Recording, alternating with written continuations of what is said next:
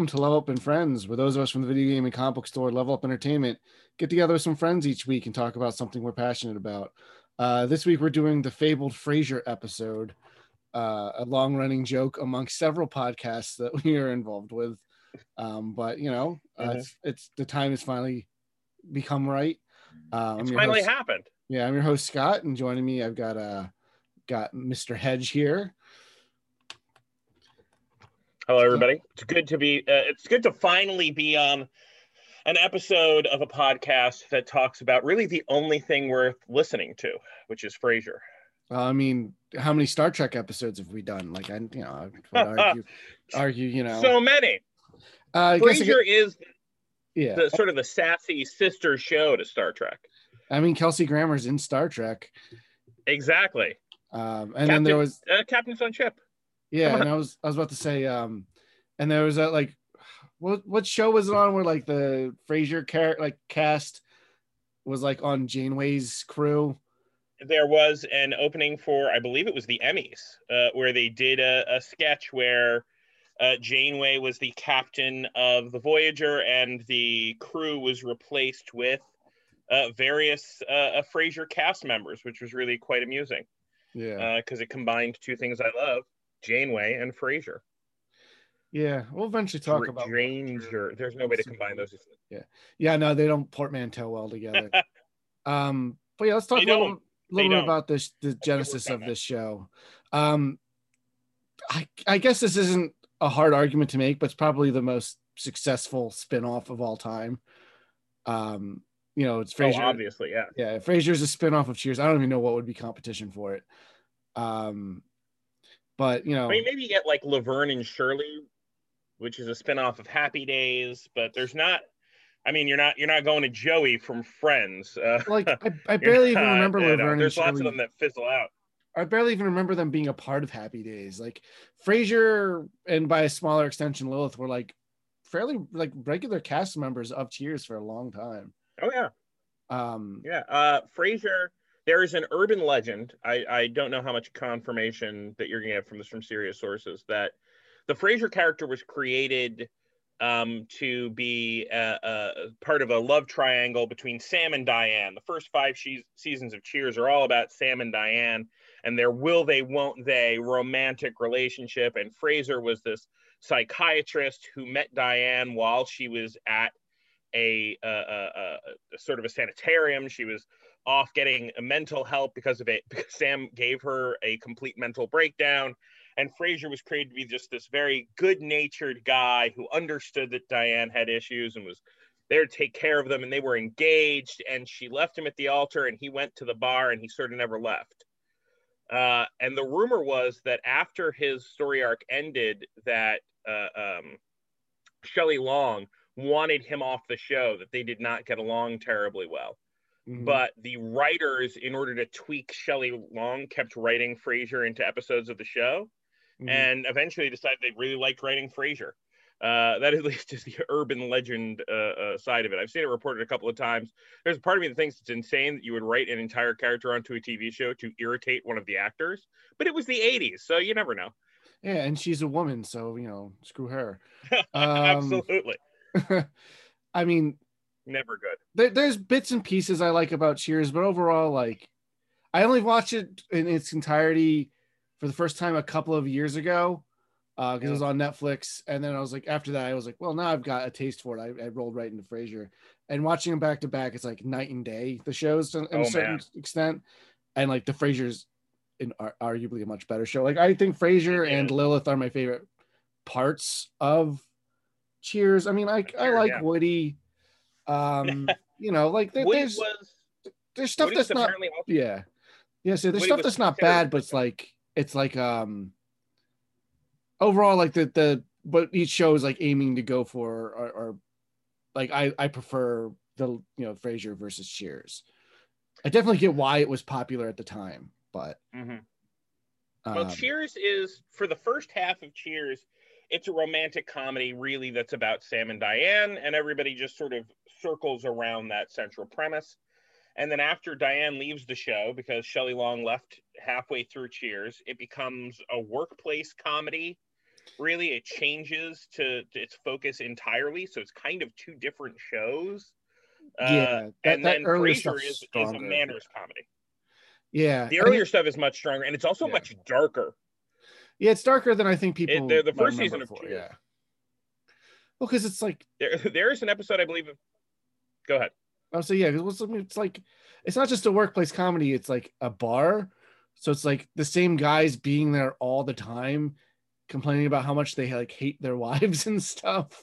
yeah uh, uh, it's it, it's sort of it has to be dark on a fundamental level and the fact that i mean uh, uh, sam malone who's the main character those of you who don't know cheers takes place in a bar ted danson's the bar owner um, his character is an alcoholic who owns a bar and there is a very dark episode i think in the first season of cheers where the entire episode is people trying to convince him not to drink himself to death Yeah, it's a it is a dark television program. and he and does. Frasier had yeah. some dark moments, but and, and Sam fell off the wagon a couple of times over the show. yeah, there yeah there was some there was some dark stuff, and even the Frasier character there's there's a a, a running uh, there's an arc which leads into Frasier Mhm. where Lilith cheats on Frasier. Uh, Frasier and Lilith, this uh, romantic relationship between them being a major arc on the show. Mhm. Lilith has an affair, and Frasier spends a whole episode attempting to commit suicide. Yeah, Where that is the again the 80s yeah, that was a joke on that show. But it leads into what Frasier becomes which is this idea that he's moving across the country to sort of try and reinvent himself after the final collapse of that marriage.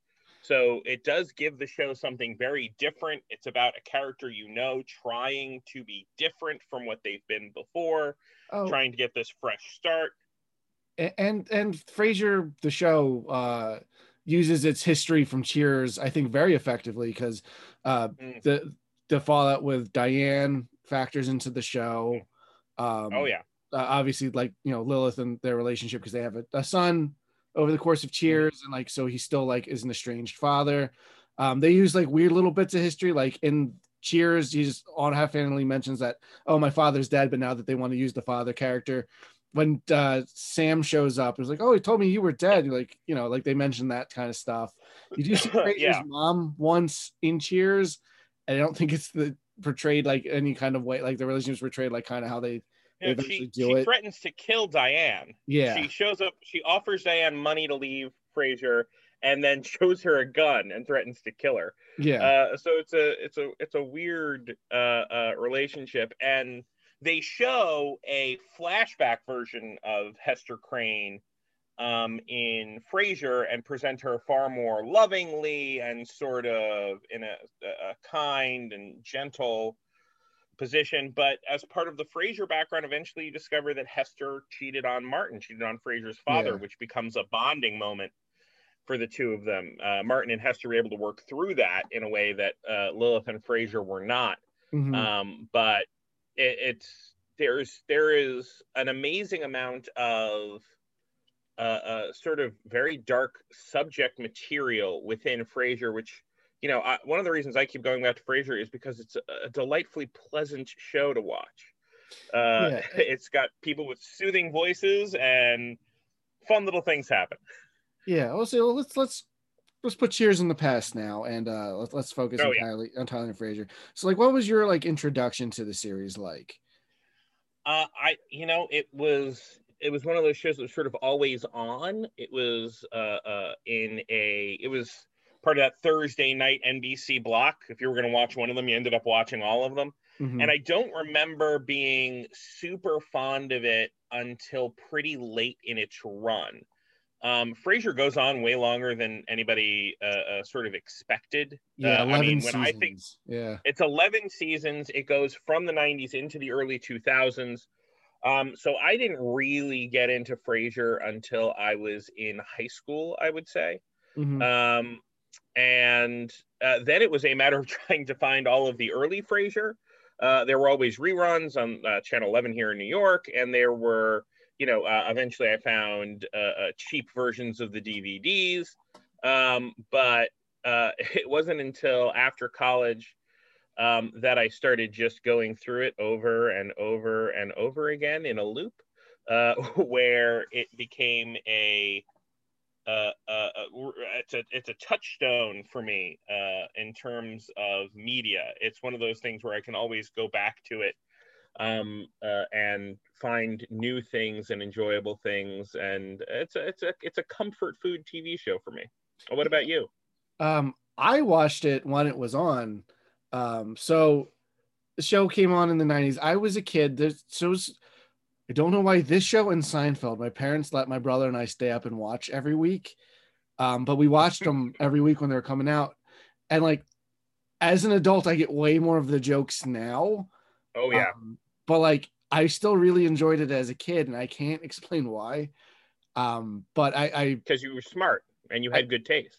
I guess. Uh, I I'll I'll I'll agree with that second half, maybe not the first part. But, um, but you know, like I just one of those shows, like it's it's stuck with me, and I I think because the show has a lot of like yes highbrow like humor, like it's not really like the show's about that. The show's really about the relationships between the characters, and just it's more like it is a funny show. I'm not going to try to downplay the comedy elements of it, but the show gets really dramatic sometimes too. And I oh, think yeah. that's what makes that's that's like its special sauce. You know, like I think the characters are so well realized in a combination with the pretty impeccable chemistry amongst everybody. It's spectacular. It's there's there's no there I don't think there's a show I can think of where from from the get from the design of the program where they had a more impactful sort of uh, uh, just uh, an interlocking sort of perfect structure in the cast. I mean the the the simple idea that normally you have cast members that are designed to play off of each other in being opposites mm-hmm. but the the idea that you would have frasier and then niles who's frasier but more frasier than frasier is just such a clever idea, and the chemistry between them, and the chemistry between uh, uh, Frasier, Niles, and Martin, just everybody works so well together and plays off so well together. It's it's a it's a phenomenal show. It's a phenomenal cast. Yeah, in, in my current, I randomly like a month or two ago started rewatching it. Um, not that it's a show that I, I, never rewatch, but it's not like you you mentioned you watch all the time. Like I'm like that with like The yeah. Office, where it's just like something I can just have on in the background while I'm working on things. That's my but, Frasier. Like Frasier, I kind of like. I feel like I want to pay more attention to. Um, a because the the joke writing is very clever. Um, but like B, like I don't think this gets brought up enough. But David Hyde Pierce is an amazing physical actor. Like, oh my gosh, like he's, he's so funny. Like every little mo- movement he does, like most of his stuff's real subtle, but then he has like those big over the top moments, and it's oh yeah, it's always good. Uh, there's the, the the opening of Three Valentines, which is a phenomenal episode where they have these three short vignettes about what characters are doing on Valentine's Day. And the first, I want to say, eight minutes of the episode are have no dialogue. And mm-hmm. it's just Niles Crane trying to get ready for a Valentine's Day date. I think maybe he has one line in the beginning explaining the setup on the phone. Yeah, I think he and does. And then it's him. And then, and then he systematically destroys himself.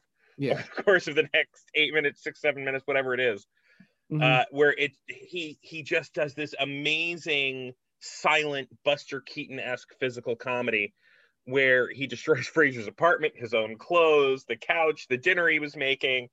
Uh, it's it's brilliant. There's another great one where he uh, uh, it's the episode where they are uh, uh, going to get into a fight. Um, High Crane Drifter is the name of the episode, mm-hmm. where uh, uh, the Frasier has gotten into a physical altercation with someone who's going to sue him, and Niles decides he's going to go up to this guy and get into an argument, and the guy pokes him with one finger, and David Hyde Pierce throws himself violently around the room, smashing into things, knocking over furniture. He crashes through a table in I, order to. I recently saw that one, and I, I liken it more to like he was like shot out of a cannon. Yeah, just it's, ex- it's expl- exploded everything behind him. Yeah. Um, yeah. It's amazing. It's amazing. He's he's a brilliant physical comedian. And it's amazing he like you don't he never really did like I only other thing I can think of him being in is Wet Hot American Summer. Like I don't oh and and like the Hellboy like he's the voice of Abe right. Sapien in the first one. The first one, yeah. But like, I can't. he- I I'm surprised he doesn't do more. Maybe it's just by choice. Maybe he doesn't, you know, want to do more things. But he does a lot of theater. yeah, Uh, like that might be just more what he's what he's into. You know? and there's a lot of similarities between like there are episodes of Frasier that play like short plays. Oh, Uh, it's almost all essentially like one or two act plays. Like so much of Yeah. the show is them just sitting in Frasier's apartment, just dialogue, and it's great. Yeah. Um, I mean, obviously, as the show goes on and they get a bigger budget, like they can go and do more things. You know, it's either usually just the coffee shop, the apartment, or the radio station. You know, the booth there. Yep. Um, Yeah, it's not. There aren't many locations uh, on the show, but it it you never get a sense that they're cramped. Every once in a while, you get them at a restaurant. You get a Le, Star, Le Cigare Volant episode, or uh, or you get an episode like The Innkeepers, where they're trying to start their own restaurant and yeah. comedy Uh, ensues. Oh, we'll get into specific episodes later. Um, Yeah. but for now, I think like uh, I want to talk like so some some of my thoughts going into this most recent we rewatch because I haven't rewatched it in a bit, and like I feel like the Niles Daphne like infatuation should be way creepier than it is because should also be- I mean, academically, it's creepy. yeah no like I, I'm I'm watching it with that mindset now. I'm like for some reason it does not come off like It that. doesn't come off that way. And I don't think know it's if it's yeah, I say I I my thought on it is because I because they imply in the first episode that like Niles is also helping pay for her to be there. So she's like his employee.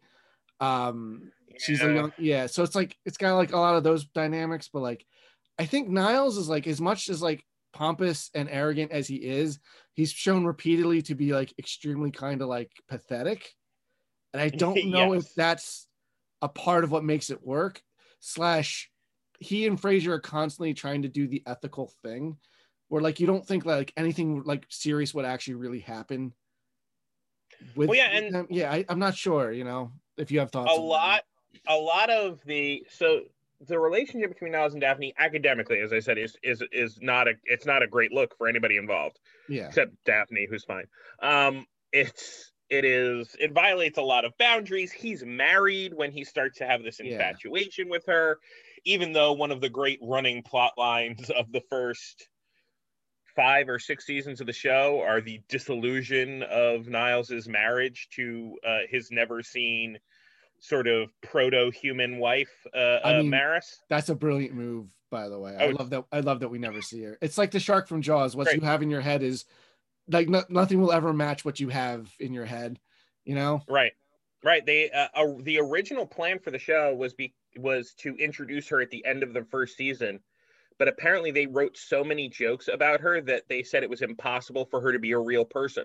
Yeah, exactly. They had Like, written there's- enough there's stuff no where one- there's no yeah. human being that can fit Yeah. what we've created already. So we can't have her on the show. She's just an impossible sort of supernatural figure. And they use Mhm. her, I think, excellently throughout the show's run. Um, the episode with the with the uh, um, uh, uh, with the cruise and the Barracuda. Yeah, Uh, with just the, there's some brilliant Maris episodes, but the I think the reason why Daphne and Niles never comes off as creepy, I think it, you hit it, is this ethical uh, uh, sort of structure that uh, is put upon both of these characters, where Niles would never do anything that he believed crossed the line towards untoward in regards to Daphne, and Frasier is there to constantly call him on his sort of issues related to Yeah. her. There's a great episode later in the run where Maris accuses uh, uh, Niles of alienation of affection, claiming that he was that it was his love for Daphne that destroyed their marriage, even though we know that their Mhm. marriage was not great for a very long time before Daphne was uh, ever in the picture. And I would say like Frasier's probably a more uh, a catalyst for that falling apart than Daphne Yeah, was. absolutely, hundred percent. I think if Daphne is not on the show, it's not as good a show. But Yeah. I think you still get the disillusion of that marriage because, uh, you know, it's it's Frasier telling Niles he sort of has to stand up for himself in that relationship. The yeah. the big thing that falls apart with their marriage is Maris goes missing for several days. where Niles has to call the police and his and Martin calls in favors and they track her credit card down and she just went off on a shopping trip to New York for the week and didn't tell him where she was going. Yeah, and then, and then demanded he apologize to her for making it seem like that was a big deal. I don't know if someone just walked out of the house one day and never didn't come back for a week. Uh, that's, yeah. that's an issue, and, and, that's like a straw that broke the camel's back thing because like they've shown that like she definitely because you know she was the the person with all the money in the relationship. Like she right. like she never cares oh, for yeah. Niles like affect like there was no there was no affection in that, that very little affection. They yeah. they talk about how they had different bedrooms and uh, yeah. in different wings of the house. Yeah. Uh, then they try and make it work again she cheats on him with their couples therapist. It's yeah and, and it's, just it's, yeah like as a as a viewer you can see like it, it was it, it's you know and like frasier brings it up too as like the audience circus like you know some marriages aren't worth saving uh, stuff like that. Yes. Which of course he brings up during you know their uh, their couples session, like group session. Yeah. Um, you know. Yes, which is great for everybody else there. Yes. Uh, yeah. A great bit of, think, comedic juxtaposition, you know. Yes, yes. There's and uh, one of my favorite running gags with Niles is him making jokes about the group therapy sessions he's missing. Yeah. Oh, it's like always great. The, uh, yeah. Like the, uh, fear, uh, I, I, like the fear I, of commitment ones where it's like, I can't break, yeah. you know, that again. Like, uh, yeah, I've, I've, I've already missed two sessions. Uh, yeah. Uh, yeah. It's, it's, uh, there's some, the idea that these people who so clearly are, um, have a lot of their own struggles mentally, um, are in charge of other people's mental health is and it's a, one of the it's it's a great like example of like when that's the big secret uh, that they don't tell you when you're a kid. Like nobody knows what they're talking about. Nobody's got everything. Or nobody's nobody yeah. knows what they're doing, and like it's a good reminder even as an adult. Like these extremely highly educated people that are like specifically educated in like the mind and mental health, like can have right. like I don't want to say like they have major mental health problems, but like they deal with depression and like the same stuff that we all right. go through. Yeah. Um, they're you know. they're human beings, just like everybody else. Yeah, and it's great. Um, one other thing I've noticed, really... yeah, oh, sorry, one other stray observation I've had on my most recent rewatch is like Frasier is this huge celebrity, but like people on talk radio, like ever did they ever get that big? Like I know this is also like I mean, years ago, a different time period. Um, I know. think he's very specifically supposed to be spoofing like the Dr. Ruth character, who was originally a radio personality, mm-hmm. who became huge. Um, but giving Frasier the sort of like there are people who who visit from other cities who yeah. are like, oh, you're you're Dr. Frasier Crane from the radio. I listen to you whenever I'm in Seattle. Like you would remember the name of a radio psychiatrist that you only listen to once a year when you're visiting your kid while you're yeah. in Seattle.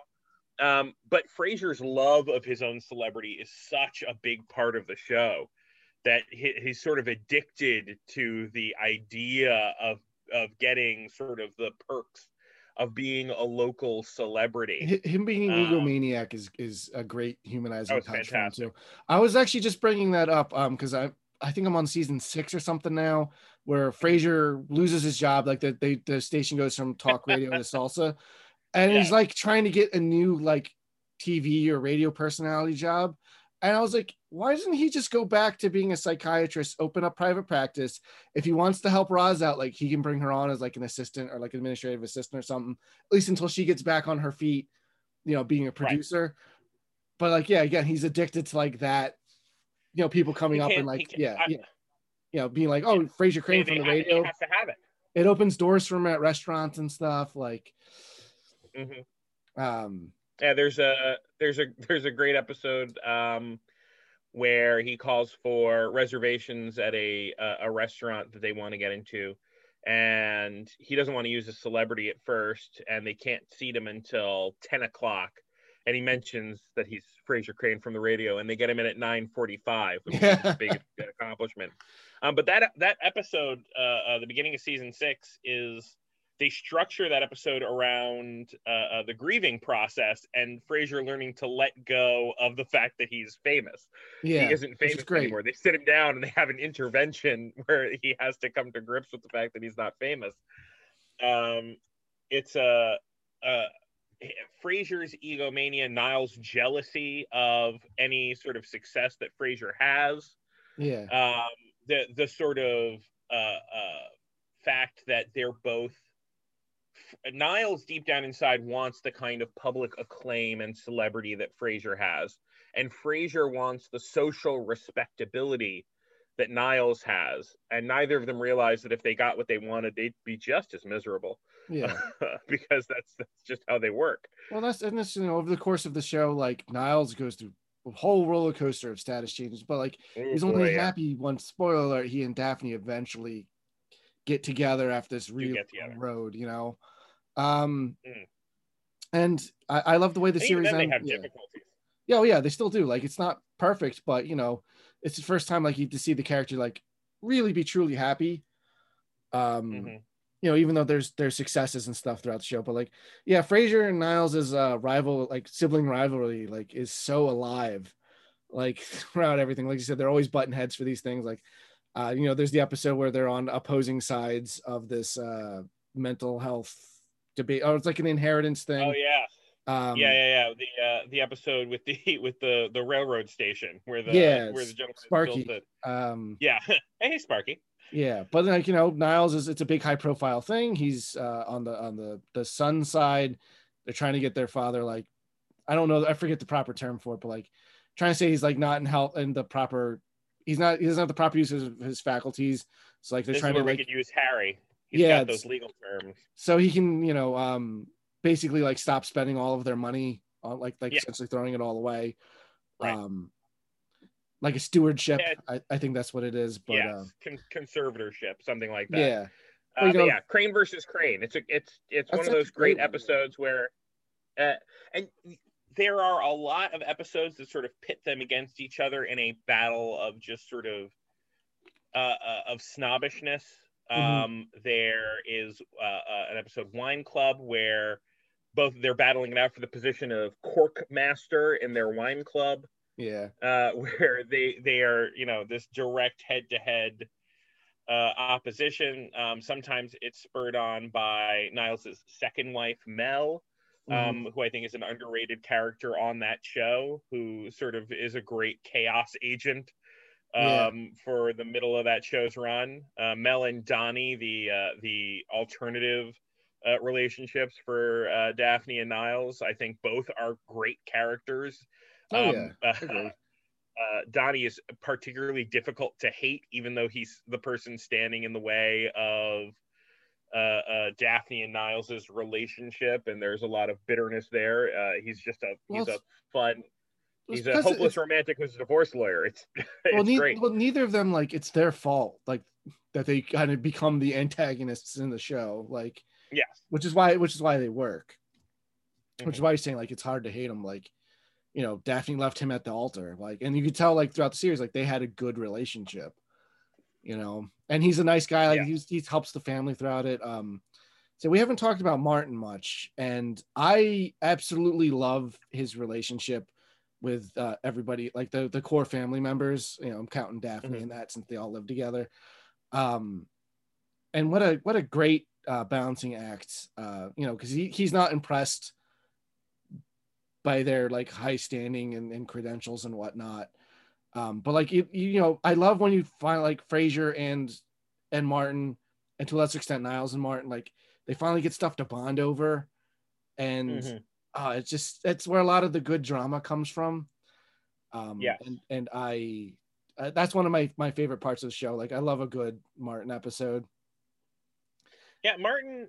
Martin is really uh, because Martin is what should be the counterpoint to Frasier and Niles in that he's this blue collar, more simple taste kind of guy, but he never feels, except for in the very beginning of the show, where uh, the the first season of the show, Martin is like clinically depressed.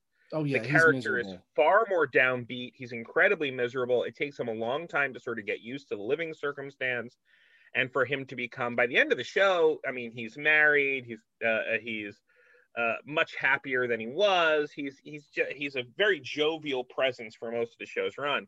At the beginning, his relationship with Frasier is incredibly antagonistic, and they never fully lose that edge, which is nice Mhm. but Martin is never the bad guy, yeah. which I think is great for the show. And I It's- think- he's yeah. never put in that heavy position. And I think you know, like I think he never really got like speaking just specifically at the the very beginning. I, I don't think he ever really got over the loss of, of their mother. Um, he's he has nothing in common with his sons. Like he's kind of isolated from them. He has you know he has his you know friends at, at you know McGinty's and stuff. You know he just got shot. He's like physically hobbled. Like you know when he's a guy that probably was very used to being like able bodied. You know being a, a, police officer and and, yeah. whatnot. yeah so like his whole world is kind of just falling apart and then you know like the whole reason he moves in with Frasier is like he keeps they're like you know he fell down in the shower again like he can't like Yeah, and he can't. You know, he, and he's not going to want to admit take it care of himself. yeah and Yeah. you know he is he's forced into that circumstance and a lot of those early episodes there are a lot of very uh, aggressive fights between Frasier and Martin about their living circumstance but the the with uh, Martin's chair being this grand symbolic uh, uh, sort of totem for Martin's presence in the apartment. Yeah. That Martin, when he moved in, Frasier dragged in this uh, horrifying chair, which eventually is the most expensive piece of furniture in the apartment.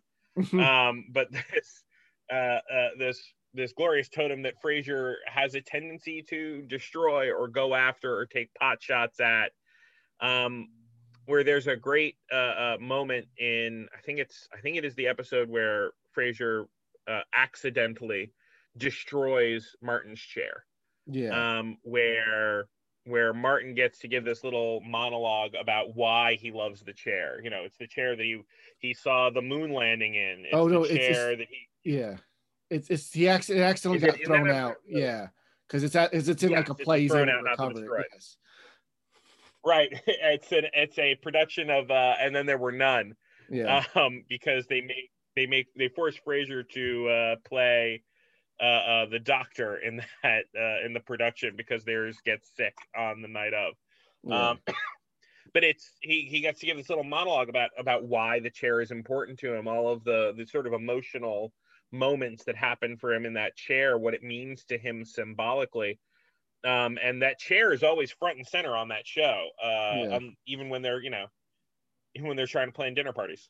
Yeah. Oh no, it's it's like it's there like a monolith.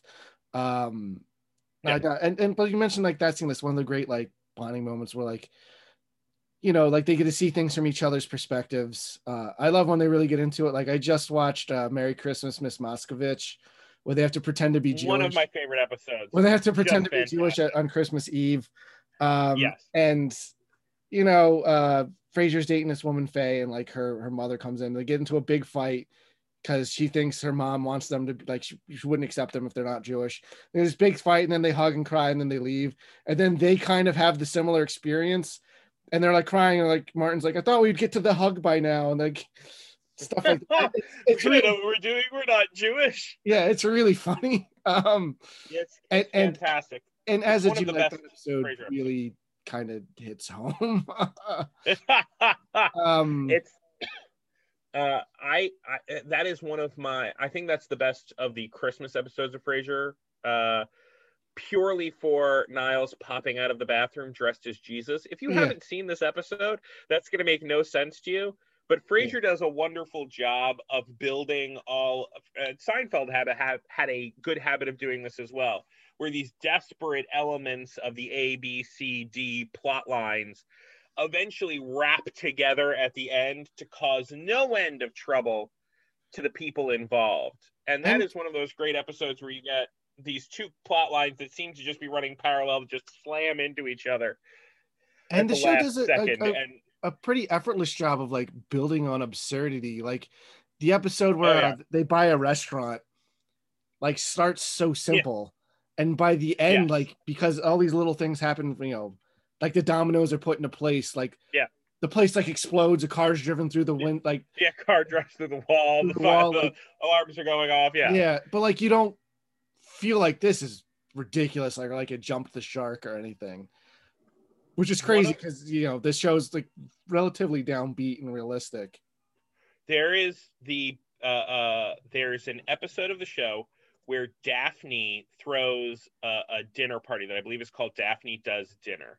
Mhm. where the the first one minute of that episode is the previous dinner party, and the dinner party episodes are a recurring motif in Frasier that that Frasier and Niles cannot throw a dinner party for the life of them. Yeah. That if something try, yeah. disastrous happens anytime they try and have some sort of fancy society function. Like a dead seal washes up. Yeah, Dead Seal washes up on shore. Uh, uh, there's a fight between two caterers. There's all this stuff. But the first one minute of that episode is the previous uh, uh, dinner party collapsing. Mhm. So it so it starts with everybody storming out of the party. Frasier's uh, date slaps him and says, "I bet you don't even have Tourette's syndrome," and then walks out. Um, uh, a chef comes out holding two lobsters and shoves them into uh, uh, uh, Frasier's hands and says, "Lose my number." Frasier yells at Niles and says that you know this is all your fault, and Frasier, and Niles says, "But you thought that flaming kebabs would lend an air of festivity. Someone's Mhm. hair got on fire." And as they're bickering about all of this, Martin comes out in a blue sash, in a white tuxedo, and says, "Buongiorno."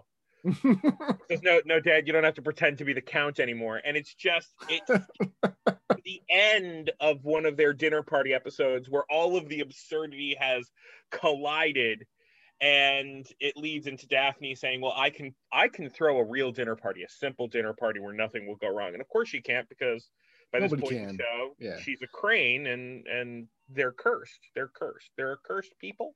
Mhm. Uh, but it's they had such a good run of of having these it's like the hall of the mountain king uh, the song by Grieg, where it just slowly builds until it's this enormous bombastic thing where it, it starts with a very small and little thing and by the end of the show there's a car driving through the wall there's fireworks are going off uh, Roz has lit herself on fire Yeah. Daphne is beating uh, And- and, know, eels and just yeah. uh, it's uh, there. These are, uh, I mean, it's it's brilliant. It's it's farce. It's a manners comedy. Frasier really does a lot of these things that you usually only see on the stage work really well in a half-hour television format. Yeah. Um, I, we haven't talked much about uh, uh, what I think is my favorite character in the show yet, and that's Roz. All I. I love uh, a she she slays every Peri Gilpin slays every scene she's in. Existence. She owns Yeah. the world. Um, she's great. I love that she has a purely platonic relationship with Frasier throughout the course of the series, which is something like you still don't really see on TV Right. with a grown man and a grown woman. Like, of course they're going to wind up together. I mean, they play with that a little bit uh, every here now they and do. then. Um, they had that. There is one episode in which they fiddle around a little bit. Yeah. Um, but and that moment is a, is enough to lead to, I think, the best scene between them, where Frasier sort of rides off to to Roz's house, and they have a very honest uh, uh, talk about how important their friendship is with Yeah. one another. Where they they they really are a very supportive team by the end of that show. Yeah, and like there's the one where you know, like essentially Roz quits to go work with on Bulldog Show as producer, Right. and like Frasier can't get anyone to work right. Like he's had a couple of replacements for. her. I remember there was um, uh, I don't remember her name, but like she like would interject in the show all the time and basically became her own radio personality. Dr. Mary. Dr. Mary, yes, that uh, it came to me as soon as you said it. Um, uh, but like, you know, I, I also love that like, yeah, she's a promiscuous character, but like she owns it, and like, even though people like give her crap, she like throws it right back, and I, Right. I love that she decided to become a single mom, like, and she could do it on her own, and you know, she the- like you know, I I just I everything I find her very refreshing, especially in the context of the time period the show is coming out. Oh, absolutely. And she, they, she never comes off as sort of, uh, uh, she and Martin are sort of the very down talking, not manners politics type people, and sort of a parallel to uh, Frasier and Niles. And they always talk about how Roz and Martin really like each other, and it's because they're they play poker together. Roz goes Yeah. to uh, his uh, his poker games Mhm. um, because they are sort of they're they're working people they're common people uh, there's that one uh, uh, image of peri gilpin or of roz holding up i'm union on the as uh, against the the wall of uh, of the window of the uh, the recording booth is her response to Frasier trying to fire her over forcing him to talk to somebody who doesn't want to. Yeah. Um, but yeah, she's she's this she's more of a working class, tough, hard as nails person, and she uh, uh, very early on in the show's run is established as someone who does not really conform to many stereotypes. Uh, she you know does what she wants when she wants to, and she doesn't really care what other people think. Yeah, that's Uh, great. I love that. I Uh, will say that when I was originally watching the show, um, I thought that the that the twist in the show was going to be that uh, Roz and Niles were going to end up together because of how much they didn't like each other, and Oh, television other, told yeah. me that they Yeah. that they would have to at that point. Um, especially since like Niles was very clearly like in love with somebody else. yes, absolutely. That's how it, how it, it that's always how it goes down. I mean, Yeah. Niles and Lilith hook up at one point instead, so we saw that coming. a phenomenal episode of television. Yeah. Um, Um, the, there's there's uh, the the waiter that keeps serving them uh, in that uh, uh, that hotel that just keeps coming back with the same order to the same room for different but people, like there keeps being a different combination of people Yes. in the room. and he just gets to keep saying okay, Okay, and yeah. then leaving the room. Uh, is is he's brilliant? He's one of my favorite one-off characters in any episode of Frasier. Ah, yeah. And there's so much good like supporting cast. Like Bebe's great, Bulldog's great. All of the a- agents in America, every Yeah. episode with Bebe Glazer in it is good. Yeah. Bebe Glazer is one of the standout characters. Frasier's agent on that show, who who gets this reputation very quickly that she might actually be Satan. There's one episode that implies she actually has some sort of demonic powers. Yeah. Um, that, but and she stops being Frasier's agent for a little while, becomes Roz's agent, and Frasier picks up a terrible agent who's nice to people. Mhm. Um, she threatens to throw herself off the building in order to get Frasier a better contract. She, you know. yeah. Oh, that oh, that what a great episode that one is. I remember that one as a kid and being like, when he goes out there to talk her down, she's like, play up for the cameras, the news is gonna be here soon, you know? yeah, But like she was all part of like she's always got like layers and layers and layers on top of uh getting stuff, which is why it's surprising when when he's out of work that she can't find him something yeah, um until Yeah. the station goes back and back to normal. Um right. No, she's Yeah. A, a brilliant supporting character. I like, and there's lots of good sort of the the relationship characters. mhm. Um, either people that Martin is dating, or Frasier is dating, or oh, well, really, you only get Maris, Mel, and then Daphne for Niles. But they, Yeah. you've got you've got fun characters that pop up in relationships with other characters as well. that are just interesting to have around. Yeah. Um, I do find it. I mean, I know they play this stuff up for laughs, where like how how little like Frasier and those guys know anything about sports, but like he did hang out in a, in a, a sports bar for like you know better part of a decade. Right. You know, you got to figure out pick up what a, on a couple of baseball terms. Yes. Um, I do love when Martin takes him to the batting cages though, because he wants to be a good softball player for yeah. uh, his Yeah. son. It actually made me want to go to the batting cages. I haven't done that since I was like 11. Uh, oh, so you also wanted to get hit by a machine throwing balls at you like Frasier. Well, I actually played sports, so like oh, there you go. I'm not I'm not as incompetent, but I was like, man, I haven't done anything like that in a while. Plus, we've been talking a lot of baseball with the new season uh hmm starting up like recently. So I don't know, I've just been kind of in the mood for something like that. But yeah, I I, I don't know. So I think the best Frasier sports episode is Niles sinking. It, there's two great Frasier basketball episodes.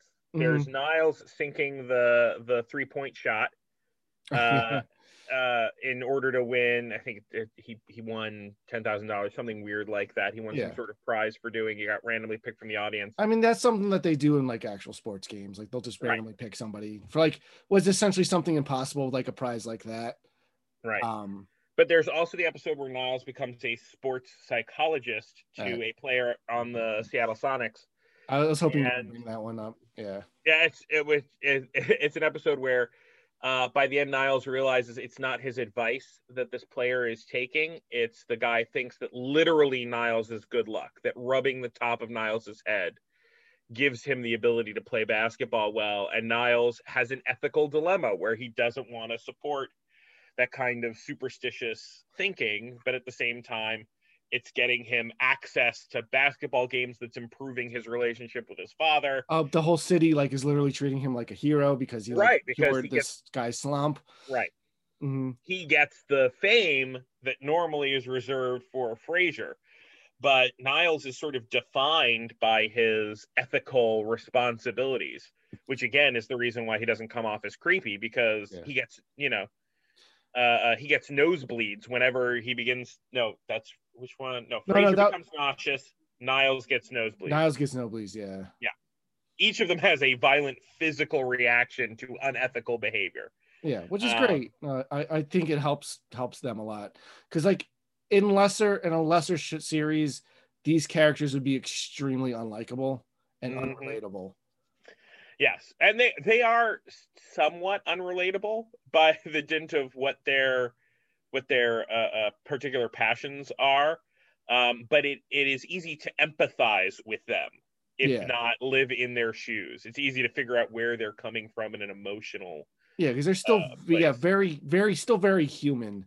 Yes, 'Cause- and I think having uh, Martin helps with that a lot uh, an Is he- enormous amount. because he also works a lot as audience surrogate or like Yes, even if they're trying to do something that's kind of like snobby and aloof like they're trying to do something to like impress their father which is something we can all relate to.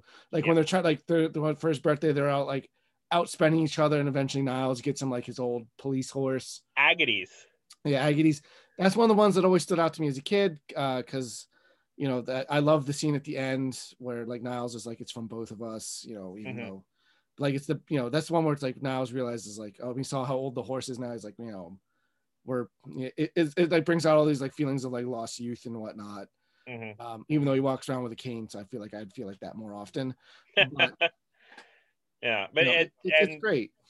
Yeah, it's Frasier episodes are at their best when uh, they are tweaking the sort of snobberies of Frasier and Niles, um, and when they are exposing how the relationships between the characters are developing, because there's a long arc line for the characters on the show. Um, I was going to say earlier, uh, there is an episode where um, Frasier is get supposed to get a lifetime achievement award, and he visits his old mentor from when he was at Harvard, Dr. Tewksbury. Which i think is played by rené Auberjonois, right Yes, who is Yeah. of course Odo on Deep Space Nine. Take a drink. Yeah. Uh, if, where if you guys haven't listened to our friend Harry's Star Trek podcast, uh, Hailing Frequencies, watch that and then you can take a, a drink. Uh, we'll talk about Yes. Star Trek later because there's more things to talk about with this show. But anyway, yes, he goes and meets his old mentor. Yeah, and he has this. Uh, he eventually breaks down where Dr. Tewksbury forces him to treat Frasier Crane, where he Yeah. says, "How would you? You know, you've got these these feelings that you don't know how to deal with. Uh, uh, how would you treat it?" And Frasier starts going through all of these analytical things. And have you read this article? And Dr. Tewksbury keeps saying, "You've already read the article. It's you. You already know that technique. It's you. You already know this. This is you."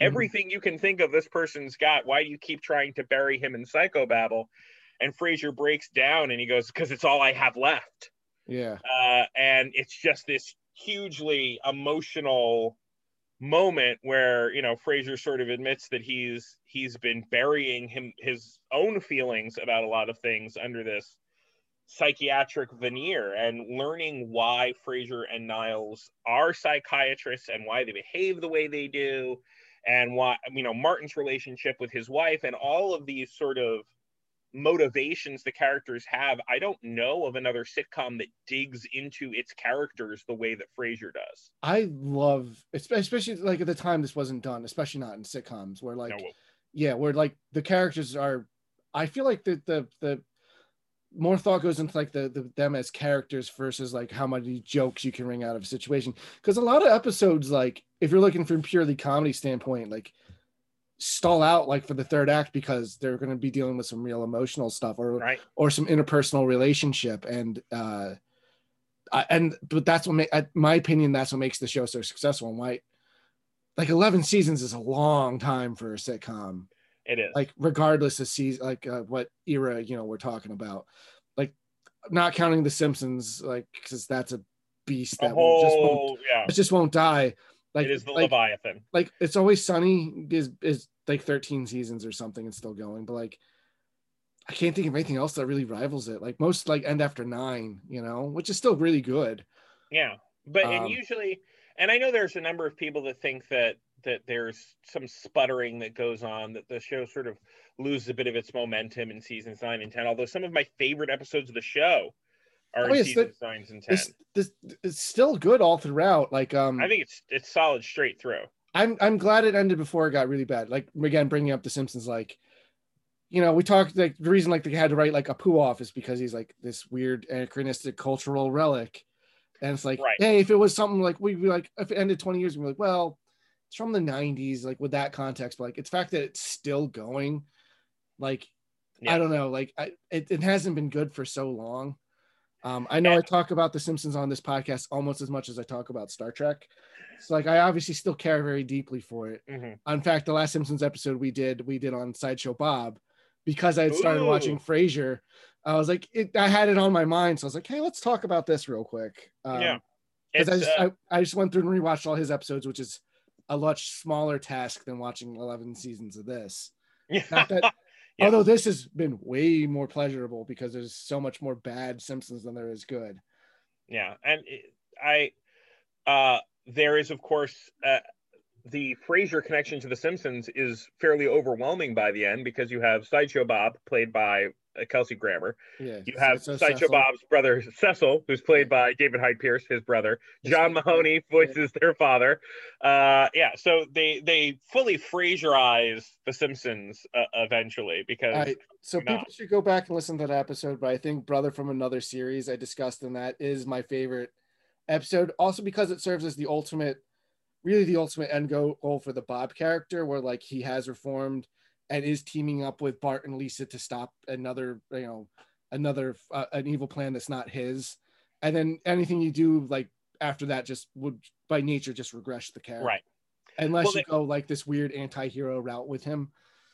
Yeah, one of the one of the things that one of the only things that I feel is a little sad about Frasier Mhm. is that various times in the show, like in the episode with Dr. Tewksbury, or one of my favorite episodes is an episode called Don Juan in Hell Part 2 Mhm. which is the first episode of the season after this this two-parter where uh, Frasier goes off with this woman Claire, who is his best girlfriend over the course of the show.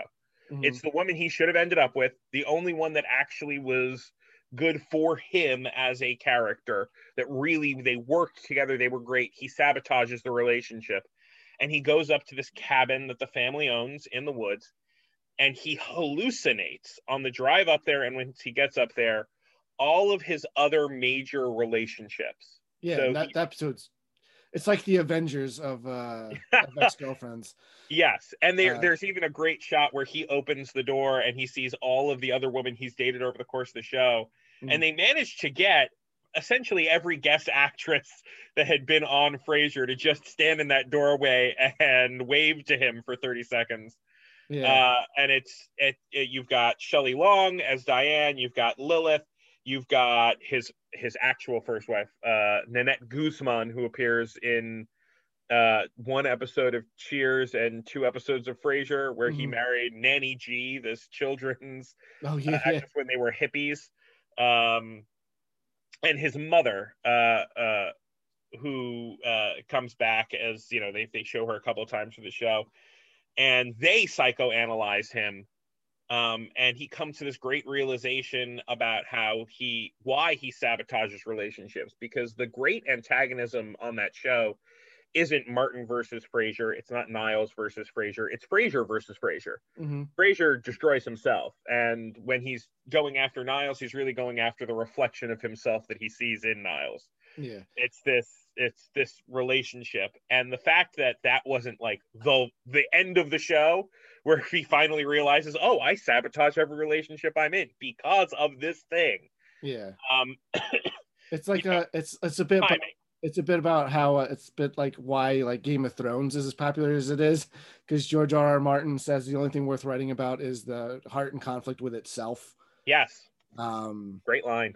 yeah, like yeah, I mean that that's you know, I mean the show is also extremely funny and incredibly well written throughout the entire series. Yes. Um but like yeah, that is essentially like what it boils down to is, is no pun intended the heart of the show.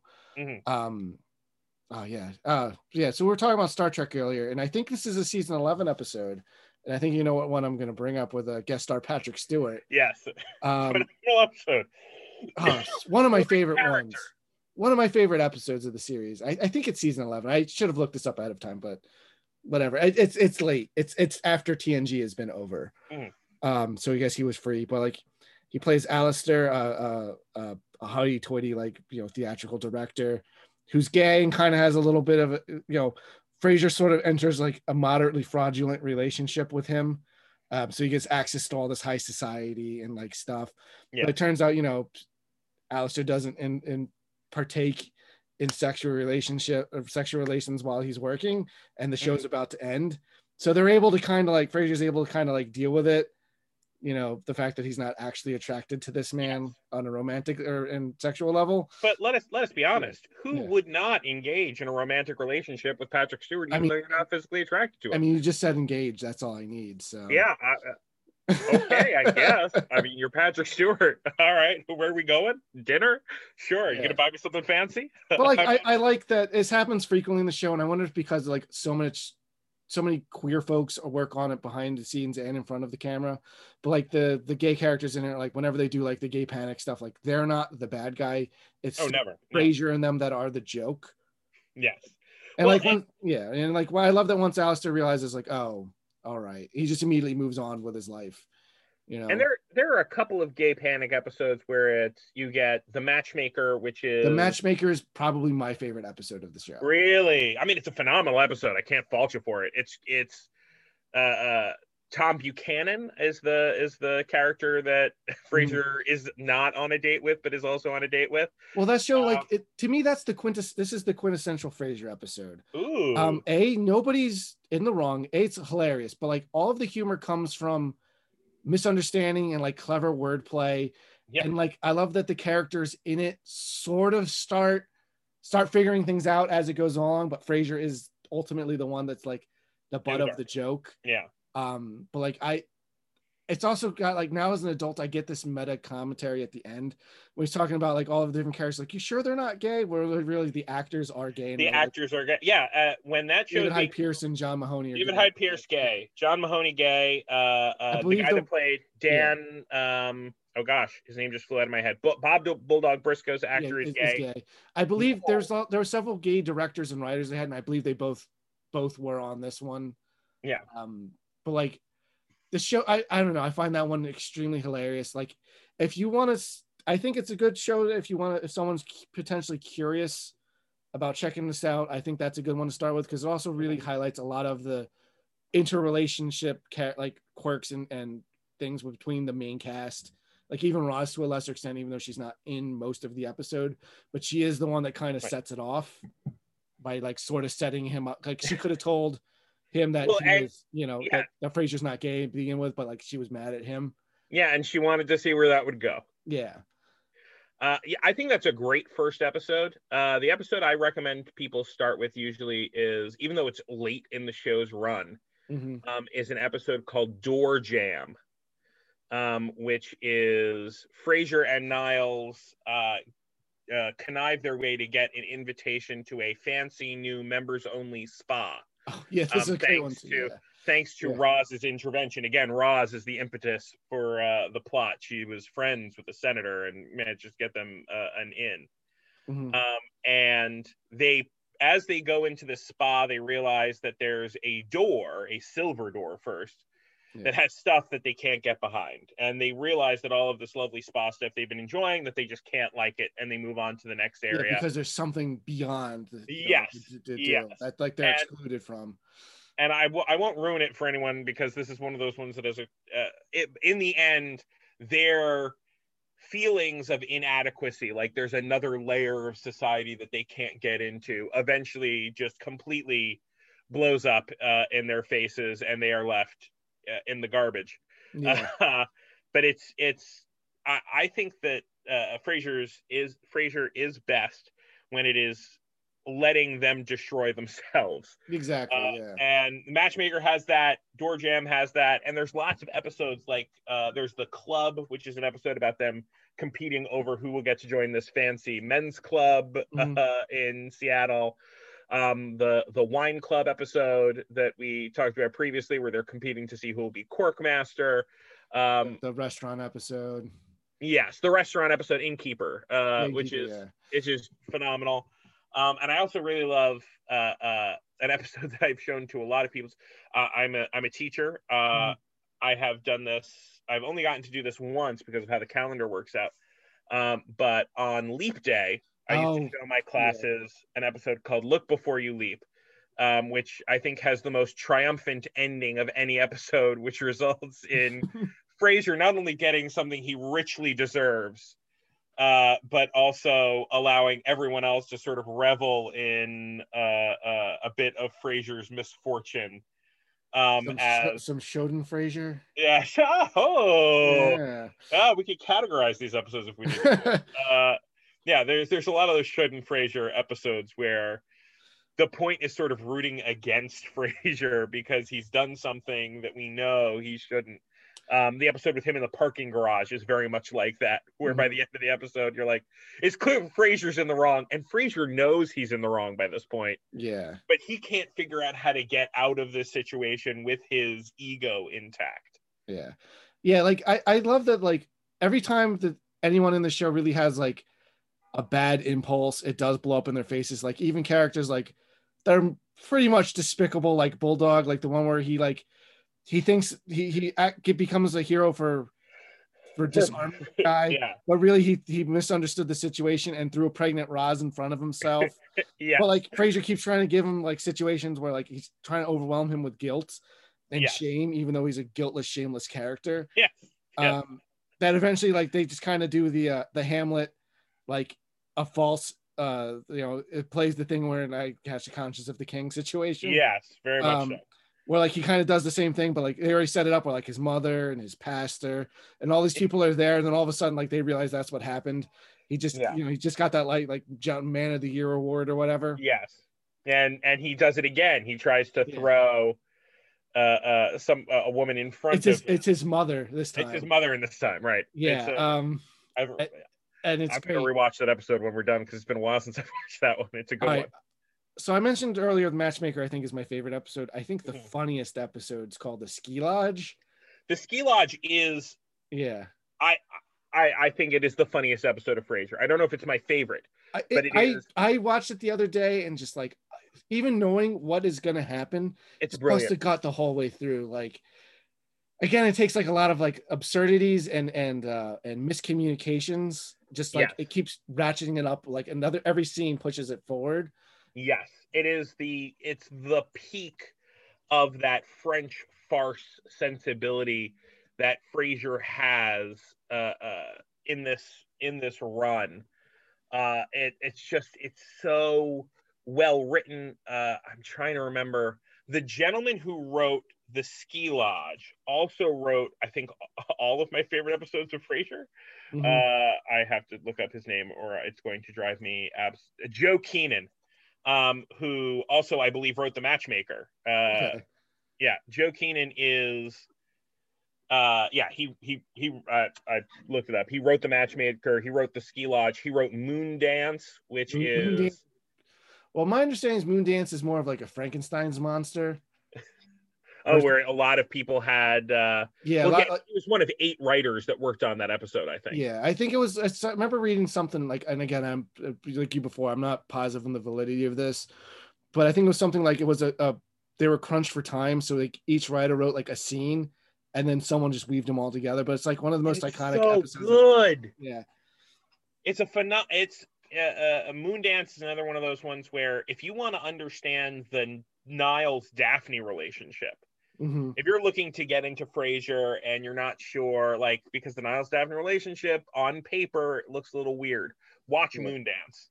Moondance, I think, is a great distillation of both why Niles is into Daphne, why Daphne will eventually fall for Niles, and why that relationship doesn't seem creepy yeah, because even though uh, uh, Niles in that episode just sort of blurts out his feelings, he can't carry through with it because Daphne felt like this was a fun platonic night out and she really needed to have a friend, not someone who was, you know, romantically interested in her. And Niles, you know, he uh, Niles is not an incel. He does not complain about this. He does not.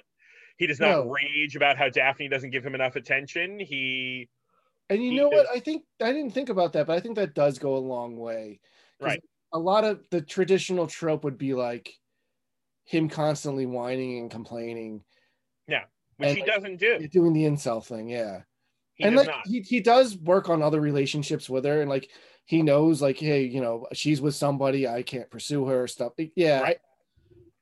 He and then try and eventually- blow up her yeah. life. He doesn't do anything that is so abundantly selfish that he would uh, uh, uh, harm her in any way. And the only reason they get together is essentially because Frasier forces them to, to have a conversation about their feelings while he's on drugs while Yeah. he's on drugs. yeah Uh, and the, and and then uh, uh, you know sort of as this as she's planning on getting married uh, forces them to confront how they feel about each other.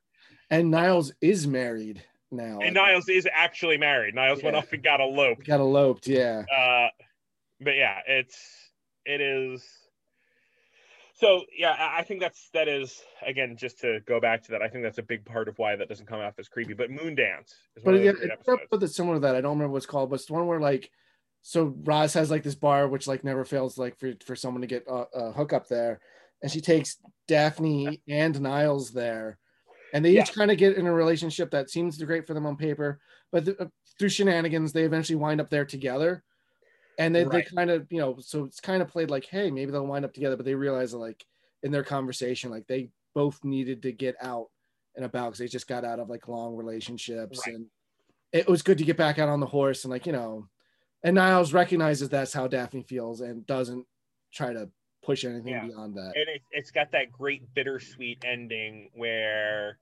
uh, Daphne sort of just as a, a sign of friendship goes, I, I love you, Dr. Crane. Yeah And Niles picks up his glass of wine and he just holds it there for a second. He goes, I love you too, Daphne. And then Yeah. he takes a sip because it's genuine for him. He does, he actually loves Daphne.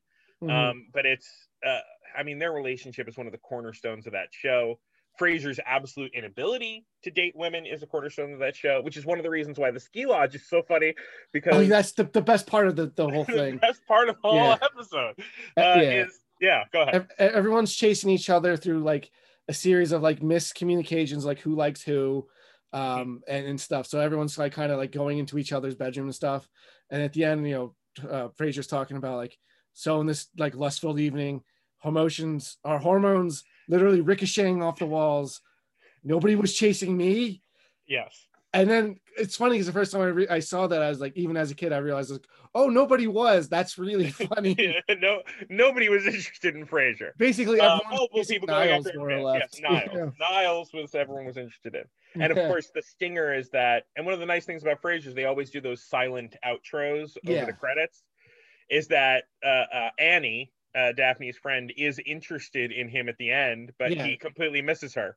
because he's like his she goes to his room sees he's not there and then goes back to hers they realize Yeah. he's in the kitchen getting like a midnight snack and then comes back Yes, that where Frasier is cursed. Frasier Yeah. can't make things work. Yeah. Uh, yeah, I think I think uh, if the ski lodge isn't the best episode of the show, which I think it is, yeah I, I always think tied up there is Ham Radio. ham radio is also amazing that Ham was one of Radio. the ones i watched as a kid that always stuck with me Mhm. um oh That's yeah the one I remember, perhaps the being the youngest and watching and loving. yeah Um, for for years in my family, uh, look out, he's got a nug was a joke.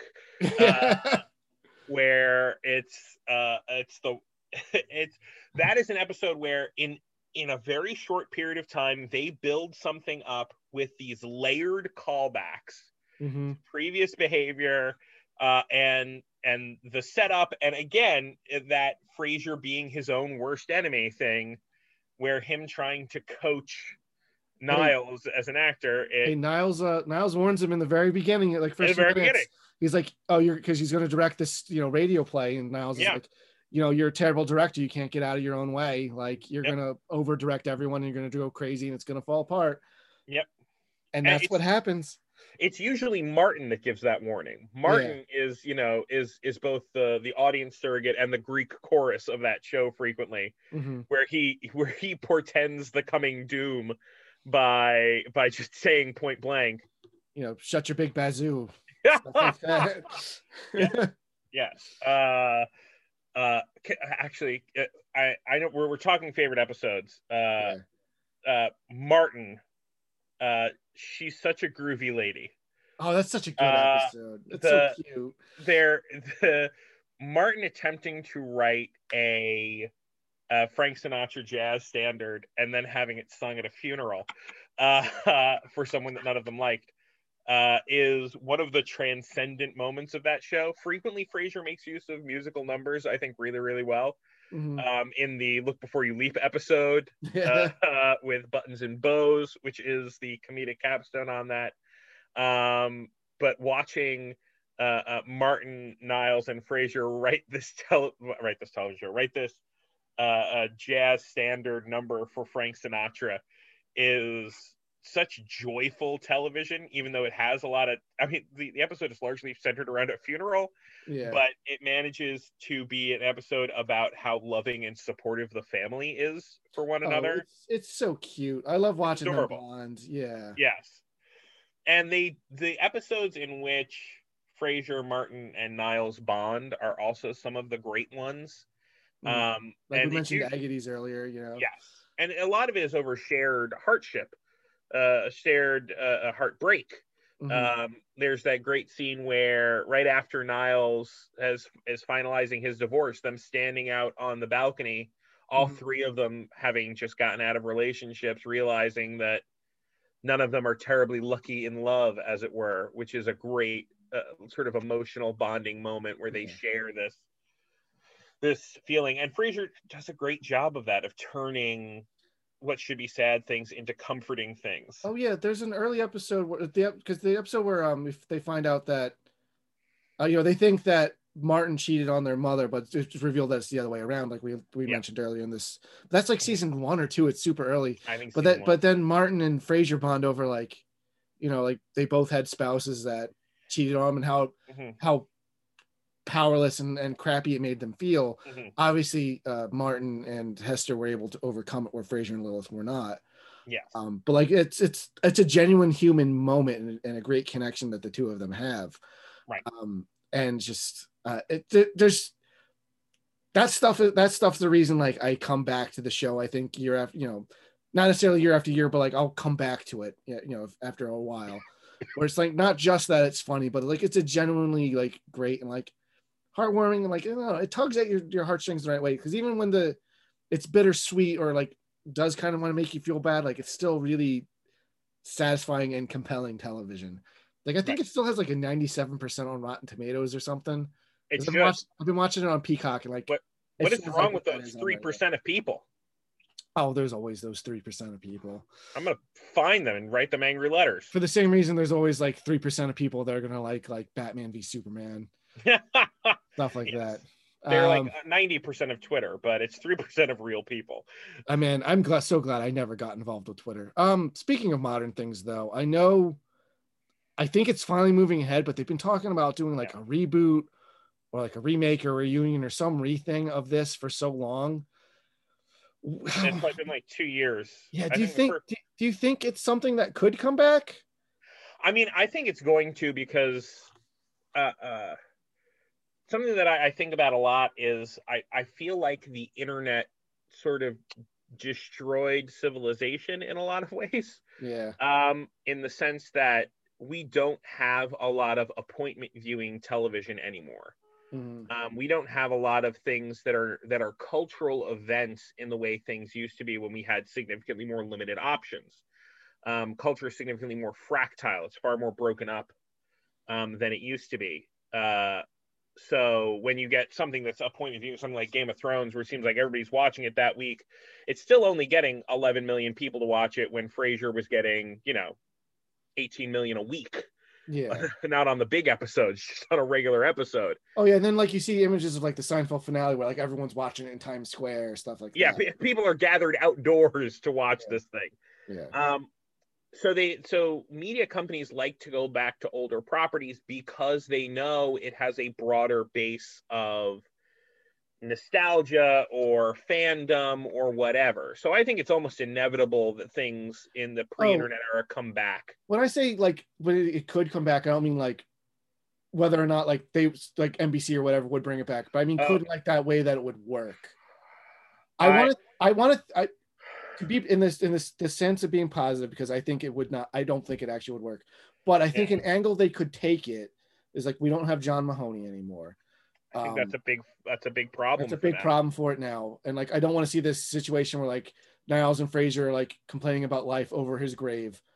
Oh. Uh, but I think a way that it could work is made where Frasier and and or Niles are in that father position, and it's more about like Frederick or whatever Daphne and Niles' kid is about, and maybe it's like from a different angle reconnecting. That could work. I don't know if it would. I um, I think that I think one of the I've I've I have thought about this. I've talked about this with a number of people because I have a lot of conversations about Frasier because I mm. love Frasier. Um, That's fine. I think I think the only way it really works is if it kind of centers the Frederick Frasier relationship, because. The the show really uh, between Cheers, which charted his sort of younger days, and then you get Frasier, which charts him into middle age and now you essentially have old Frasier. Um, you have a Frasier that will be older at the start of the show than John Mahoney was supposed to be. Yeah. At the start of of Frasier, where you've got this significantly older uh, character, and you need to have sort of that connection. Uh, what I would love to see them do mm-hmm. is to if you if you somehow got most of the old Frasier cast back together I would love for Daphne and Niles's son David mm-hmm. to become the Maris of that show. Where you just never see him. I would like to never see him, and for him to just get weirder and weirder and weirder as the show goes on.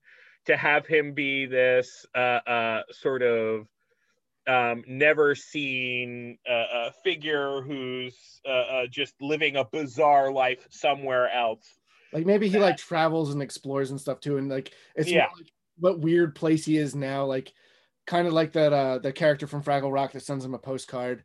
Uncle Traveling Matt. Yeah, exactly. I'm, I'm terrible with names, so I'm glad you knew what I was talking about. um, I, I, as as an uncle uh, who is uh, named Matt, I I feel makes sense. Too, although I don't travel, uh, yeah. especially these days. Uh, but I, I I think the Frederick Frasier relationship would be a good place to go. But like I don't know what the angle is going to be because I don't think we yeah. could do like the you couldn't do like he's now a blue collar kind of guy.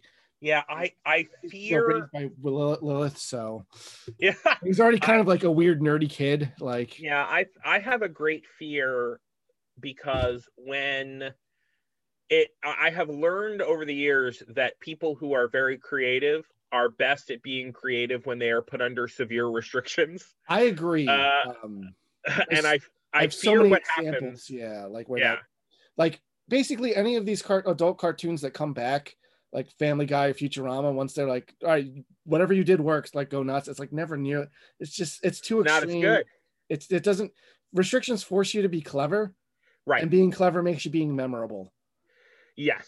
Yeah and it, it uh, uh, like when Arrested Development came back. Oh yeah, um, where where Arrested Development was for three seasons, it was at the top of its game, and then we were all excited for it to come back and they gave them no restrictions. They could make the episode lengths whatever they wanted. They had all these weird things going on. I worry about what an unchecked Kelsey Grammer would do with the show. Yeah. Because clearly he's going to have more influence over it than any executive producer, than any writer would. Yeah. Um, and that, and there were significant restrictions placed on that show, not only from the from the get I mean, Kelsey Grammer originally wanted it not to be a spinoff of Cheers. He wanted to play uh, uh, a Larry Flynt type character who ran a magazine and had been shot, and the nurse was for him, not his father. Yeah, that's uh, so. Ugh. Yeah, he he. There was a there's a lot of. If, if we had gone with Kelsey Grammer's version of the show, it gets canceled uh, in season one. In, yeah. yeah. Uh, but they might not I, even I, made it past pilot. Like, yeah, I don't know if it. I mean, it didn't even make it to pilot. Technically, they sort of stepped in and went, "No, we're just going to do Frasier, and yeah. here's how we're going to do it." Um, so I wonder how uh, uh, how it would work if it was sort of unchecked. I think that I think that I don't know. There, there's a lot of things I foresee going wrong. I think Um, it's much, much more likely to be terrible and embarrassing than it is to be any good. Yeah, From- from what I- Yeah, from what I understand of Kelsey Grammer, at least in, in real life, I don't want to get too much into like personal stuff. Like, Yeah. from what I've read in interviews and, and and things, he doesn't seem like he's he's a good actor. I don't think he's a great like initial idea kind of guy. no. Uh, and and yeah. and Kelsey Grammer's had a had a, a very very sad life. yeah, it, it's. I'm not trying to say this stuff to be mean or insulting. no, no. no. And listen, yeah, it's it comes from a place of love. Like, yes. Like I, I, I love Frasier. If I thought there was a way for them to do a Frasier reboot and for it to be really, really good, I would be, I'd be all over that. Um, I, I think maybe if it was like even like movie length, like a special like reunion episode, I don't think yeah, that'd would be work. great. I don't think it can work as a series again. I don't know if it can. I mean, and they could absolutely. I, I do not discount the ability that they could absolutely prove me wrong. Oh, I would Um, love to be proven wrong. Yeah, once upon a time, I I railed against Heath Ledger being the Joker, and after that, I. uh, we all lost our opinions. Uh, our right to be I, I remember, correct about things. I remember when the we talked about this in the Batman episode we did a couple months ago. Um, with with, the, with that Joker thing specifically, I remember when Dark Knight Rises and they're like Anne Hath. People were like Anne Hathaway is Catwoman. This She's the stupid. best part of that movie. I was like, you know what? I said the same thing about Heath Ledger, and Yeah. it's the bet one of the best Batman performances of all time. Yeah. Like I, I was like, I I'm gonna shut up now. And Yeah, I, re- I reserve the right to be wrong about this because I have been wrong about stuff like this in the past. It's going to be a hell of a needle to thread, though. yeah, it's going to be real it's- hard for them to make it to make it work. I do not envy the task. yeah. I would rather be in the timeline where that does work. Of Um, course, I, I wouldn't relish like that failing in in any way.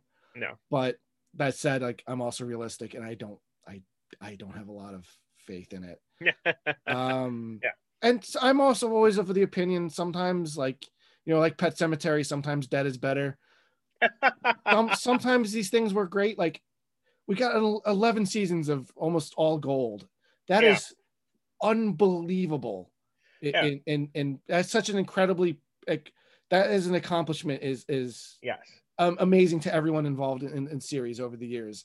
Yeah. And like, you're gonna then maybe like leave a really terrible taste in people's mouths after the fact, like you know, like 20 years later, like when nobody, like nobody's begging for this other than probably like Kelsey Grammer, because like what has he been in besides the X Men movies, like Money Well, Plane? like, uh, he's he's tried to get other sitcoms off the ground, Yeah. um, none of which are terribly good, yeah, and all of which he had a greater degree of control over. yeah, So I mean, things like Back to You, which was a show where he played a uh, a, a TV anchor, her him and Patricia Heaton Mhm. um, from uh, Malcolm in the Middle. oh, I remember this one. I remember that one. Yeah, like I mean, yeah, he's done a couple of things like that, yeah.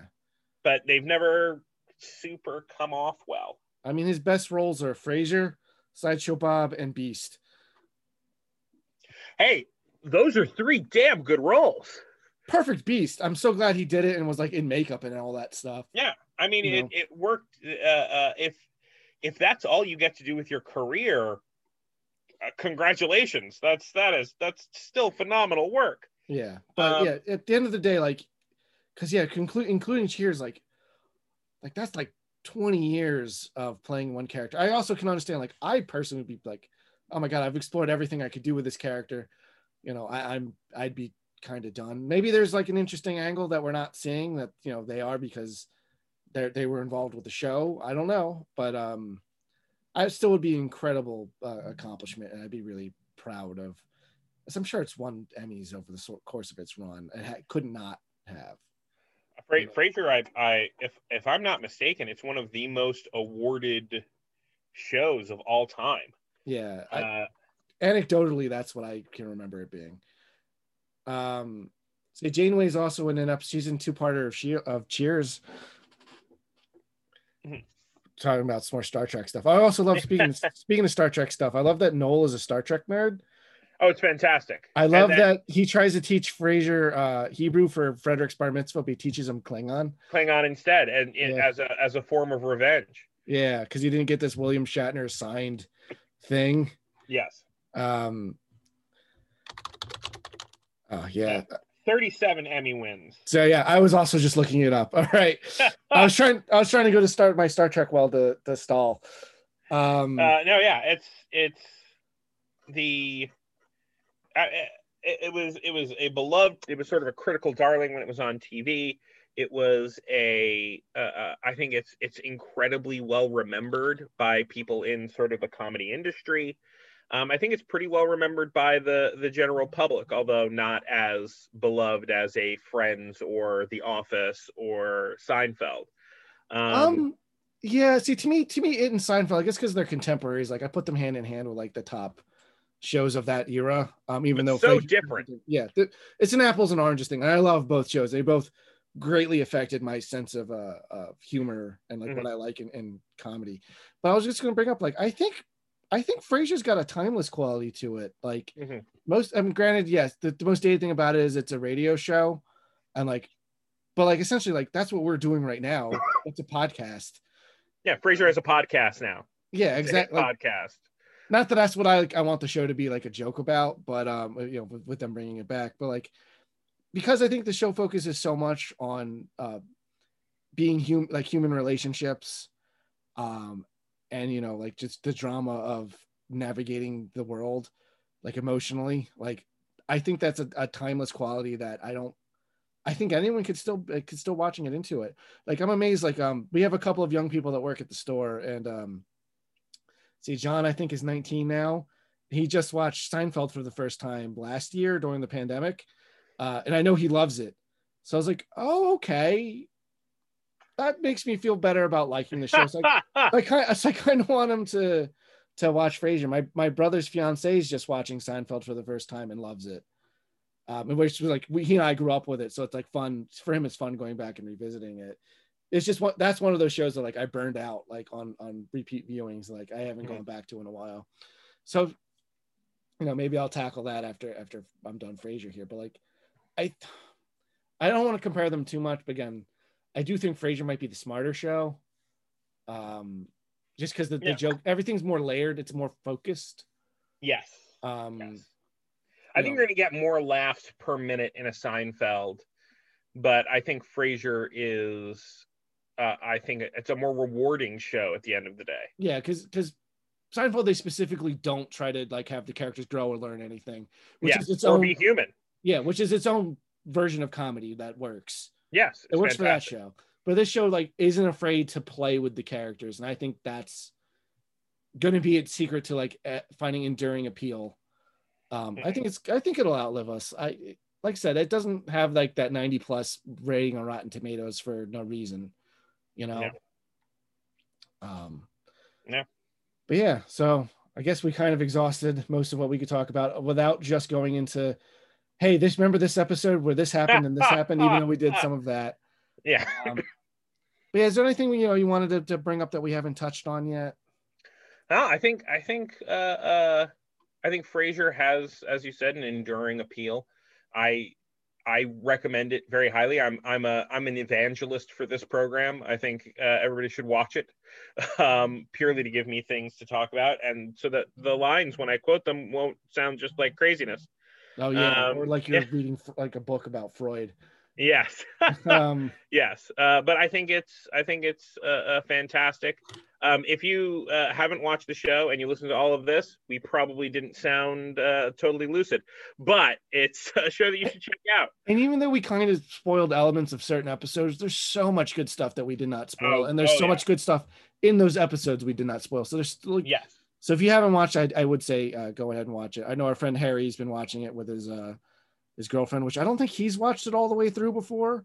he hasn't i recommended it to him uh, uh, quite some time ago um, and he he sputtered and started with it but it's Yeah. uh, it's a phenomenal phenomenal television show for Yeah. anyone to watch it anytime with any other human beings Yeah. Well, and for that token, he got me starting watching uh, Taxi because I hadn't seen that since the '80s. either. yeah oh Um, but like. The thing that sucks about Taxi is like at least Frasier, you can go on Peacock. It's free, to stream the whole show, you just have to watch the occasional like minute commercial break. And uh, but like Taxi's just scattershot everywhere just episodes. It's like impossible to find what you're looking for. But speaking I of that, uh, Christopher I- Lloyd's a big part of the Frasier, and he never shows up on it. You know, you see him as executive producer all the time. Well, it's a different Christopher Lloyd. is it a different Christopher Lloyd? It's I a wasn't different sure. Christopher Lloyd. All right. Uh, it's one of those great confusions where it's it's the other one. Okay. Um, uh, but I, I will say I had a very, very similar problem recently with News Radio, where I Mhm. ended up just buying all of it on Amazon uh, streaming because it was the only place I could figure out how to get it simply yeah. uh, because it's just nowhere to be found. Yeah. News Radio is another one of those good shows too. Oh, it's phenomenal. It's a There's good- fantastic show. There's some good stuff from the the 80s and In the 90s, yeah, it's good times. Um, Good times. I just remember it being more like, I guess again, it's the age thing because I was a kid in the 90s. But I remember being more like disposable crap that you go back to and watch now, and it's just like, oh god. Uh, but this this is one of the shows I I think holds up. No, not, I think this is the show that holds up the best. I'm gonna plant my Yeah. flag on that. I would I would agree with that one. I think there's only a couple episodes here and there where there's some tone deaf stuff as far Yeah. as aging goes. Yeah, some of there's- those Dr. Mary episodes, but Yeah, there, Uh, there's one or two things that like that come up as like, oh yeah, like that wouldn't fly now. Like uh I just recently watched Pee Wee's Big Adventure the other day uh to record a, a potential commentary track for uh this episode, this podcast in case I Mhm. need a week off. Um where it's like, oh yeah, there's some weird stuff like Native American stuff in his front yard. I'm like, oh yeah, Yeah. I, I that makes like ugh. like it's just like a bunch of little things like that that kind of like stick out to me now. they were more ignorant times. Um, yeah, I, I, but, but, overall, like Frasier ages well because it's about the relationships between the characters and not really about them interacting with the rest of the world. It's about this very insular group of people. And when they do, it's not mean spirited. It's more mean spirited towards like the characters not Yeah. getting how these things work. Yeah, again, they, they are their own worst enemies. They don't need anyone outside antagonizing them. You know, it's kind of the Um, secret. except for Cam Winston. yeah, it's kind of oh, Cam Winston's great. Uh, it's Cam one of those things that makes like it's always sunny kind of work, and like that show obviously goes way more into like extremes, where it's but like it's because it's the characters are terrible, and they are the reason that their lives are miserable. Right. is why they can kind of get into like racism and homophobia and stuff and like it not It doesn't hit as hard. It doesn't yeah hit as it- it- negative. yeah it's it's it's the you know the they're the bad people like you're not supposed Right. to like them so Yeah. it's funny and gratifying to watch them be miserable and fail Yeah. not that Frasier's anywhere near that dark it is still Well, ultimately I think the show ends on a very positive note if not ambiguous and I think that's why I wouldn't want to see a, a, a continuation yeah, they would have to settle the hash of how the show ends, which Yeah. is again ambiguous. Yeah, and I- and I Um, don't want to get into it now and what what I Right. think about it because ultimately I hope you do come away from this episode at least curious and you know just again it's free on Peacock. I would suggest watching it. Um, you can mention like the the couple of episodes we saw, uh, Ski Lodge, The Matchmaker. Um, yeah, uh, innkeepers. Innkeeper's, uh, Innkeeper's a good one to start with too. yeah, Like those, those ones, if you want to just like dip your toes. Um, otherwise, I'd say just jump in. You don't need to have watched Cheers at all. no, A couple And of characters do show up from Cheers, that, like they will explain. yeah, it's it's enough. Where like, oh, you know, Sam Malone showed up, uh, or you know, Diane's in it.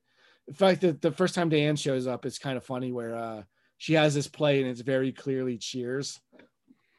And Yes. that that as someone who's now watched the show after watching Cheers, it's it I appreciate more of that. Yeah, there. I uh, never did a full watch of Cheers until I got really into Frasier, Mhm. where I was like, okay, I, clearly there's some there's some additional information I could get out of watching the the Cheers stuff. And Cheers is a great show on on its own. I think we've done quite a bit to recommend it on its virtues. Yeah. Um, but Frasier, I think it's just it's a better show all around. Uh, oh than- yeah, I, I shows. definitely I definitely agree. Um, and I'm and in watching Cheers for the first time a couple of years ago, I, I I don't think this is my bias talking, but I do think you know Frasier and Lilith's characters are my favorite part. By the end of the show, are my favorite part of it. Oh yeah, Once it becomes more of an ensemble like focus Yes. rather than just the Sam and Diane thing, which Mhm. I do like, but like that's the show moves away from that. It's- Mhm. That's the show I think went on too long. I I don't really pref- uh, like um Saavik, whatever her name is. Um, uh, Rebecca Howe is the name of the character. Yeah, the Kirstie Alley is Kirstie what I was trying to remember. Uh, again, so Uh, much Star Trek stuff. That's where my brain works. Um, Poor Saavik. Yeah, which I got to do a Star Trek episode soon. I haven't done one in a while. I try to space them out. I just need to figure out. I just need to figure out an angle to do it because, like, I don't want to just complain about the new Star Trek shows because I don't like them. Mm, I try to stick on stuff that's positive. Uh, maybe we'll do like you were on the Deep Space Nine episode where we kind of kept it nice and vague. Maybe we'll do one where we get into like specific stuff that we like. Um, I don't know. We'll we'll see about that. Garak would have done very well on Frasier. Oh yeah, I'd love Garak is just put Garak's, Garak Garak's essentially a space Frasier character. He's almost he's almost Gil Chesterton with ridges. Oh man, he romps in the Spens and Finneys and his boyhood show home in Surrey. Um, uh, it's a good show. It's a good show. Yeah. People watch Frasier. Frasier, come on, it's Frasier. Yes, it's another great '90s show. You know, it's funny and it's got heart. Except that one has spaceships and monsters. Um, and there's only one episode of Frasier with spaceships. which one's that? Uh, the candidate. Oh yes, yes, yes, yes. Uh, all right, watch watch that episode to find out what we're talking about. Yeah, go watch the candidate. I know what you're talking. I'm thinking like, I was like, oh, did he buy Frederick like a?